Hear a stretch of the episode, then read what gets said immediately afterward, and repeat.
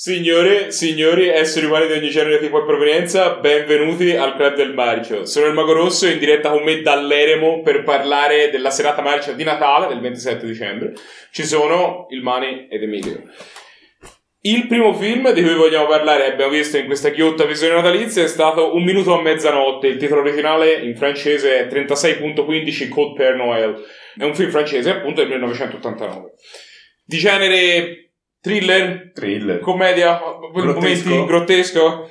La trama in due righe e ricorda un po' quella di Mamma ho perso l'aereo, che però è un film dell'anno successivo, nella quale c'è un invasore di casa vestito da Babbo Natale e cerca di infliggere dei, dei danni a questo bambino e a suo nonno che sono arroccati in questo castello. Che è proprio un castello, tra Un parentesi. modellino di un castello più che altro. modellino di castello. È un modello di un Ma che castello. va il modellino? Sì, sembrava la, di stare nella Bella e la Sì, Bestia. era molto farlocco ma Mm. funzionava. Mm. Il film, il film è uno di quei fi- film che ha portato il presidente, quindi io sono sempre sospettoso, sempre pauroso. Sempre del pericolo. C'è sempre del pericolo. Però devo dire che alla fine non ne siamo usciti, ne siamo usciti a testa alta da questa Ma proiezione. gli anni 80 sono così, secondo me. O sono bene bene o veramente male male. E lui alla fine, dai, andava bene. Secondo me era un film natalizio divertente, da club, veramente da club del marcio. Era un film del Club del Marcio. C'era Era un un- bel B-movie. era un monte di cose strane, no? C'era lui che aveva quell'aggeggio sulla mano, la casa era barocca, strana. Ma, ma partiamo, partiamo dal protagonista del film, che è il bambino. Il Un bambino. personaggio allucinante. È un personaggio veramente allucinante, però secondo me è il pezzo forte del film. Sì. È il pezzo forte del film. Ora, lui è proprio un bambino degli anni Ottanta che guarda i film di Arnold, come facciamo noi nel 2021, tra parentesi. Eh, che guarda i film di Arnold, si veste come comando. Ah, ci sono proprio delle scene di commedia che riprendono la famosa scena in cui Arnold si veste prima dello showdown, no? che, si, che si- appunto si allaccia tutta la roba, poi si dipinge il viso e c'ha questo rapporto molto stretto con il nonno, tanto che c'è proprio tutta una porzione di film che c'ha questo tono da commedia anche un po'... ma un po' commedia natalizia, ecco. E poi invece... Da mamma ho perso l'aereo. Da mamma ho perso l'aereo, da mamma ho perso l'aereo. Peggio, ma da mamma ho perso l'aereo. insomma. E mentre il bambino comunque ci prova nel suo, nel suo essere molto giovane, ci crede, ci crede e si impegna molto, il film invece è un po' più altalenante. Abbiamo riscontrato durante la proiezione proprio una mancanza di coerenza, ecco, che- perché passa da questi toni da commedia in cui il ragazzino gioca con il nonno in maniera anche molto tenera, a queste parti grottesche in cui c'è poi l'invasore, no? Che riesce a ottenere questo abito di Babbo Natale scappando dal posto di lavoro dove aveva picchiato una bambina, no? Perché aveva avuto un raptus, per poi appunto invadere e andare direttamente sull'horror. E questo stacco, questo stacco di toni di registro, secondo me, secondo me a un certo punto erano un po' faticosi, no? Costava un pochino perché effettivamente il film poi in definitiva, ora noi l'abbiamo definito un thriller, però l'elemento di commedia nella, almeno fino a metà del film è veramente preponderante. Sì, sì, ma, Finché non viene introdotto poi il Babbo Natale cattivo che invade casa. ma è proprio... E il bambino che fa cose assurde in casa, ha costruito tutti i passaggi segreti alle trappole con cui intrappola il cane che poi gli serviranno per intrappolare il Babbo Natale malvagio. Ma la casa in generale è, un- è incredibile come location. È piena di passaggi segreti. C'è un- giocoso. una caverna di sottofondo dove loro sono, sono su delle reti pieni di, I giocattoli. di giocattoli e altre roba. Mi- C'è questo sistema di telecamere che lui può controllare dal suo. Da tele- da- da- C'ha un, un antenato dell'Apple Watch.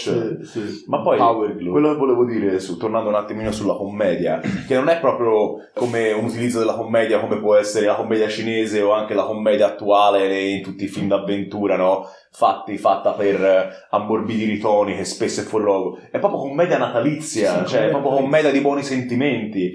Strano, strano, strano. Mm. Quella parte lì non mi è piaciuta, non mi è piaciuta, devo essere onesto. Il tutto poi coordinato con il fatto che a un certo punto mi pare il Gelli ha detto che il cattivo era identico a Diego Patantono e da quel momento in poi è stato impossibilissimo prenderlo sul serio. Sì, perché c'è la scena in cui il Babbo Natale cattivo che ha una barba e i capelli castani con una bomboletta spray bianca si fa completamente barba e capelli bianchi e sembra effettivamente Diego Si Patantuono. assomiglia un po' in- assomiglia un po' in persona Diego psicopatica però vestita da Babbo Natale però sì. Diego Patantuono. E vorrei aggiungere sempre sul discorso dell'incoerenza che così come cambia il registro, cambia anche l'accompagnamento musicale. Il film inizia con diciamo, un plagio di Eye of the Tiger Che ho apprezzato. perché comunque poi quindi parte con il rock and roll poi dopo ci sono queste sviolinate alla John Williams proprio per accompagnare la commedia dei buoni sentimenti poi c'è addirittura il sintetizzatore insomma c'è proprio un miscuglio che alimenta a dare un po' di confusione proprio, proprio al film però devo dire che c'ha anche dei picchi interessanti cioè quando arriva l'horror è efferato eh? C'è una scena di un'uccisione di un cane veramente violenta, Veramente veramente violenta, che nel 2021 non, vedre- non vedresti. E devo dire che anche Babbo Natale, secondo me anche l'attore, pur non essendo un grande attore, non nessuno, però è azzeccato, è veramente inquietante, Sì. una faccia a pazzo, fa paura. Sì, Quando paura. tira, perché praticamente c'è questa scena, lui fa il Babbo Natale da supermercato, prende una bambina in braccio e a un certo punto gli tira un ceffone perché la bambina gli dice non mi piace la tua faccia, tu non sei Babbo Natale. E quella scena lui è Sì, inquietante. sì, sì, tanto, ma c'è un sì. paio di momenti in cui Babbo Natale bracca, bracca il ragazzino e il nonno Ah, nei, nei corridoi nei corridoi, perché questa casa, eh, anche se è innaturalmente gigantesca, c'ha una... Vorrei vedere il catasto, cosa mi dice di quel castello? Devo dire che ehm, viene sfruttata bene, ecco, diciamo che eh, l'atmosfera claustrofobica, nonostante sia gigantesca, la riesce a offrire. E in quelle scene questo Babbo Natale è efficace, efficace. Sì, sì. Devo dire poi questo film, a cui comunque è stato un azzardo vederlo, mi No, dava una lira, rispetto a tanti altri film di Natale che abbiamo visto che più o meno affrontano la stessa tematica del Babbo Natale malvagio, era girato anche secondo me discretamente bene, c'era, era sempre incalzante, comunque c'era sempre qualcosa che succedeva, non durava nemmeno pochissimo, ma io non mi sono particolarmente Durava, no, no, in realtà durava 85 era, minuti. era un filmino, era un filmino che funzionava Sì, nel sì. suo essere un filmino. funzionava, però c'è sempre da specificarlo. Funzionava nel contesto in cui l'abbiamo guardato noi. Cioè, eh. Un un gruppo di amici volevamo sì, vedere sì, sì. un film, Ah, un sì, sì, horror ma- natalizio e lo siamo No, guardato. no, però per dire, per fare un confronto con roba come Santa with Muscles Ah, vero. e roba del genere, nel senso, siamo una- è comunque un film che si faceva godere, si faceva vedere, pur essendo un filmuccio Perché- con Babbo Natale assassino, parliamoci. È bene specificare, secondo me, che ogni anno noi facciamo la, facciamo la serata natalizia e quanta merda abbiamo visto, anche i seguiti di Silent Night, Deadly Sì. Night, che diciamo è, la- è il franchise principe no, del- dell'horror natalizio, eh, ci, ha offerto, ci ha offerto delle belle pedate nei denti. Ecco. E o- poi ci ha offerto anche quell'anno dove era un film di Brian Usna dove il Natale non, Non, c'era. c'entrava, non c'entrava niente. Comunque vorrei ricordare solo una cosa, una scena bellissima di questo film. Praticamente il nonno del bambino si nasconde in un'armatura per sfuggire dal Babbo Natale assassino e il bambino vede bene di far crollare l'armatura con il nonno dentro che prende questa ghignata dritta Sì, sì, pavimento. ma poi quando va, in co- quando va in coma perché gli manca la glicemia, questo bambino comincia a dargli sti colpi sullo sterno sto tuo scenario. Poi no, no. Povero vecchio. Comunque, Ah. dai. Io questo film l'ho trovato molto godibile, però in particolare possiamo discutere di che cosa sono le cose che abbiamo trovato particolarmente godibili a livello di award. Allora, noi abbiamo trovato ben due nomination per i Ninja d'Oro.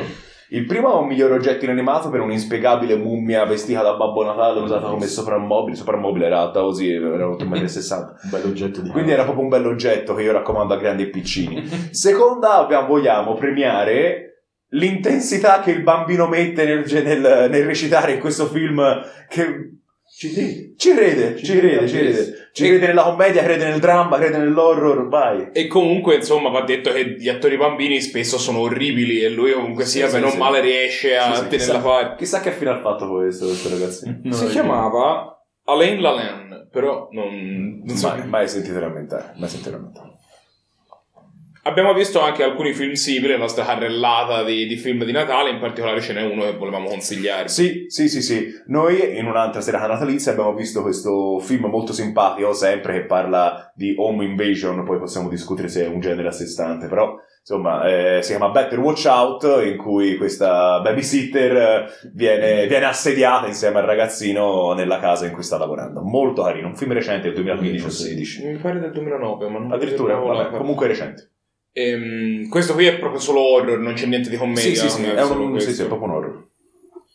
Datemi un voto. Sei e mezzo. Sì, anch'io do un 6 e mezzo. Tra l'altro, forse non, non si era specificato, ma è un film francese, non me l'aspettavo. È vero. Fosse carino, quindi... No, è audace, sa essere audace. Sì, carino, carino, 6 e mezzo anch'io.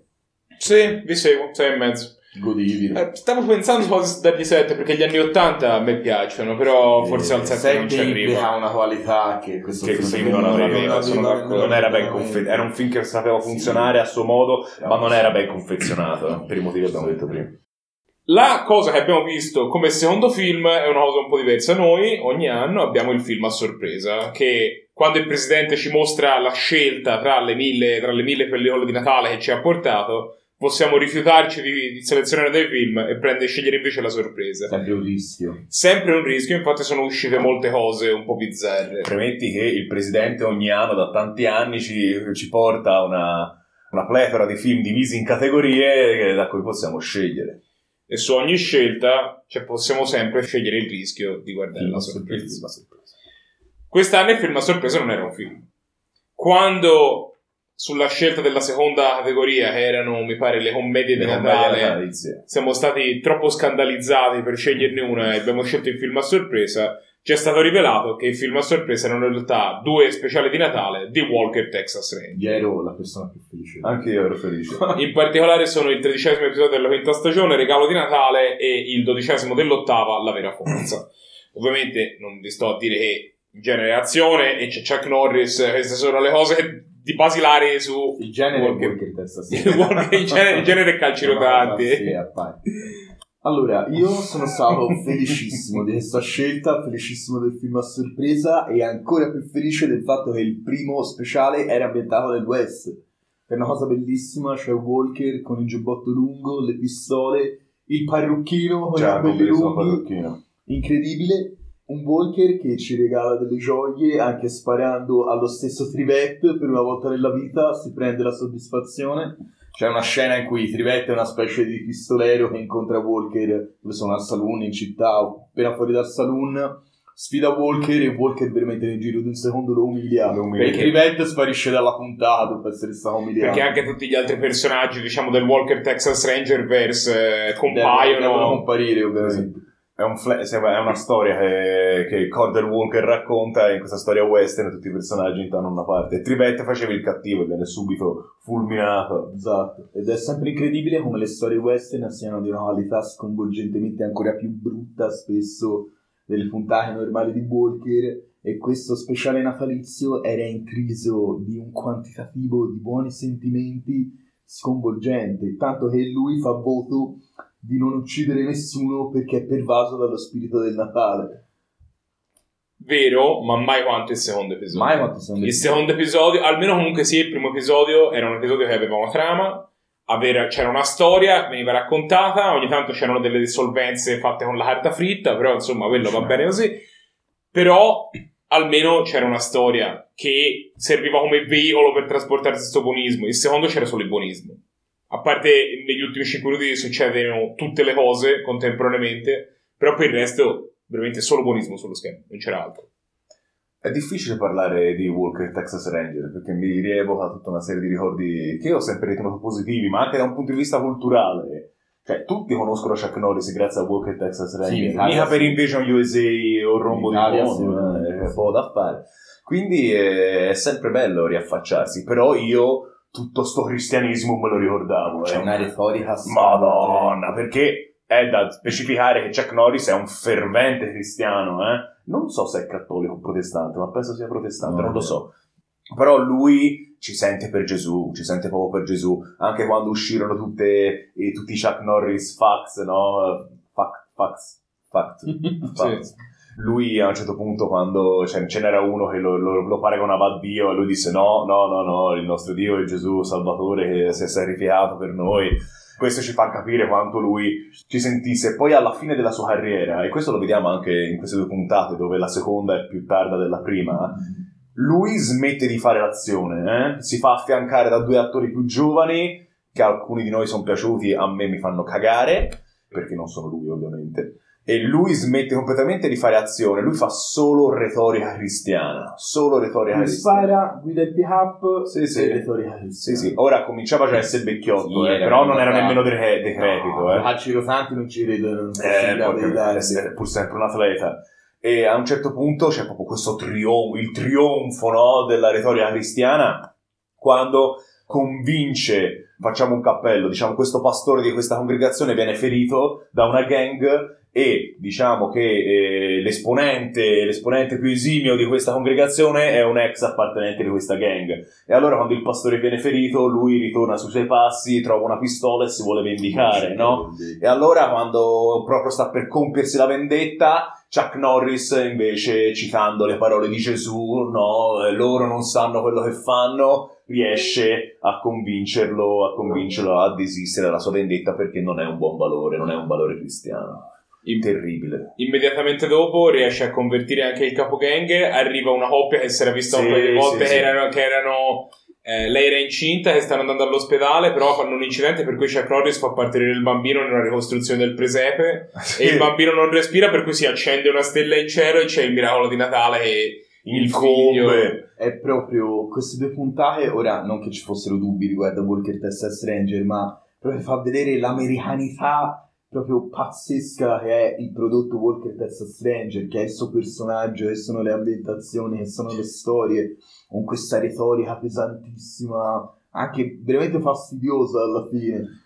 Ci ho detto. Cioè, secondo me è fastidiosa. Quando eravamo proprio- bambini non si percepiva. troppo. Piaceva anche a mia nonna Rosa. Però evidentemente Eh, per, l'americano medio è la retorica natalizia Sì, sì, c'è come... qualche anno fa magari perché sono Ma- anche degli anni 90 Sì, sì, sì, però questa americanità mh, è proprio palese, io non me ne Palese, rendevo conto. sfacciata. Quando parte la sigla e tutti noi siamo, siamo partiti in un grande Poi- giubilo, no? un capolavoro, l'abbiamo cantata, è tre giorni e la cantiamo. C'è la scena della compagna che poi diventa moglie di Walker su questo sfondo, su questa bandiera americana gigante. Ma, ma- ma perché? Cosa c'entra? C'è lei, sorride bionda con la rocchia. Terribile, terribile, terribile, terribile. Ci ho detto, tutta questa americanità, come si diceva prima, è già molto più tollerabile nel primo episodio. A me il primo dei due episodi, quello che era ambientato nel West, a me era piaciuto. il secondo, purtroppo, me l'ha un po' impedito. Allora, la fatto. verità è che io mi sono divertito in tutte e due. Cioè, mi piaceva proprio bestemmiare ogni volta che c'era.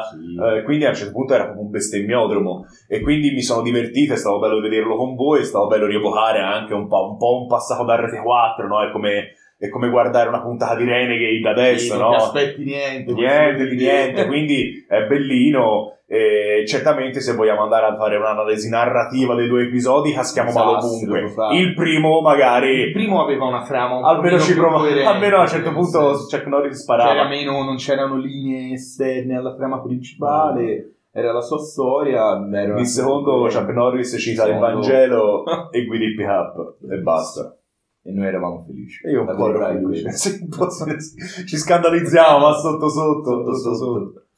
Però intanto Ninja Doro non gliel'abbiamo dato. no no no, No, non Ninja è- Dorio non si è meritato né il primo né il secondo film e Chuck veramente non si è meritato niente, niente niente niente niente niente Però penso che possiamo consigliare un ottimo film di Chuck che è una Magnum per McQuaid del 1983 con un grande David Carradine C'è anche David Carradine che fa l'antagonista. il villain Mm. del film e lì Chuck Norris si merita si sì. merita si merita delle cose Per i voti, a questo punto, difficile dare un voto secondo me, io darei due voti, uno per ogni episodio, visto che erano due. sì dai Io farò una media.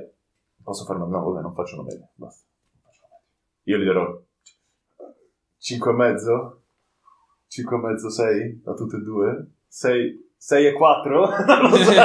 non lo so. Lo sai te. Non lo so. secondo non lo so. me il primo episodio era da 5 e il secondo era da 3 proprio. Addirittura. il, il secondo era proprio imbarazzo puro puro imbarazzo Io sono un po' d'accordo con Emilio, ma non altrettanto Il primo episodio secondo me era da 6, era più che guardabile. Il secondo, il secondo era che da durava 4. 40 minuti Durava 40 Cioè, minuti. no, eh, no, chiaro, Sì, però sì. per fortuna durava No, 40 vabbè, minuti. vabbè, c'era lo stacco primo secondo tempo, ci ha, ci ha rievocato sensazioni passate. fatto con la dissolvenza della carta E quella era- Com'era bella che cercavano di farti vedere l'effetto vecchio, però invece sembrava carta unta. Era quando c'erano queste dissolvenze con la pagina che si girava. Se non volete vedere dissolvenze con la pagina che si gira, potete continuare a seguirci su YouTube, vi promettiamo che non ne mettiamo. Eh, nel frattempo potete anche andare tranquillamente su tutti i social dove noi siamo lì che vi aspettiamo. Scrivete il club del marcio. E siamo soli. Eh, vi aspettiamo. Vi aspettiamo, eh. venite. vi prego. Vi prego. Eh, nel frattempo, però, questo è tutto quello che avevamo da dire per i film di questa settimana. Per la settimana prossima ce ne torneremo con altri due film. Ci vediamo allora. Ciao.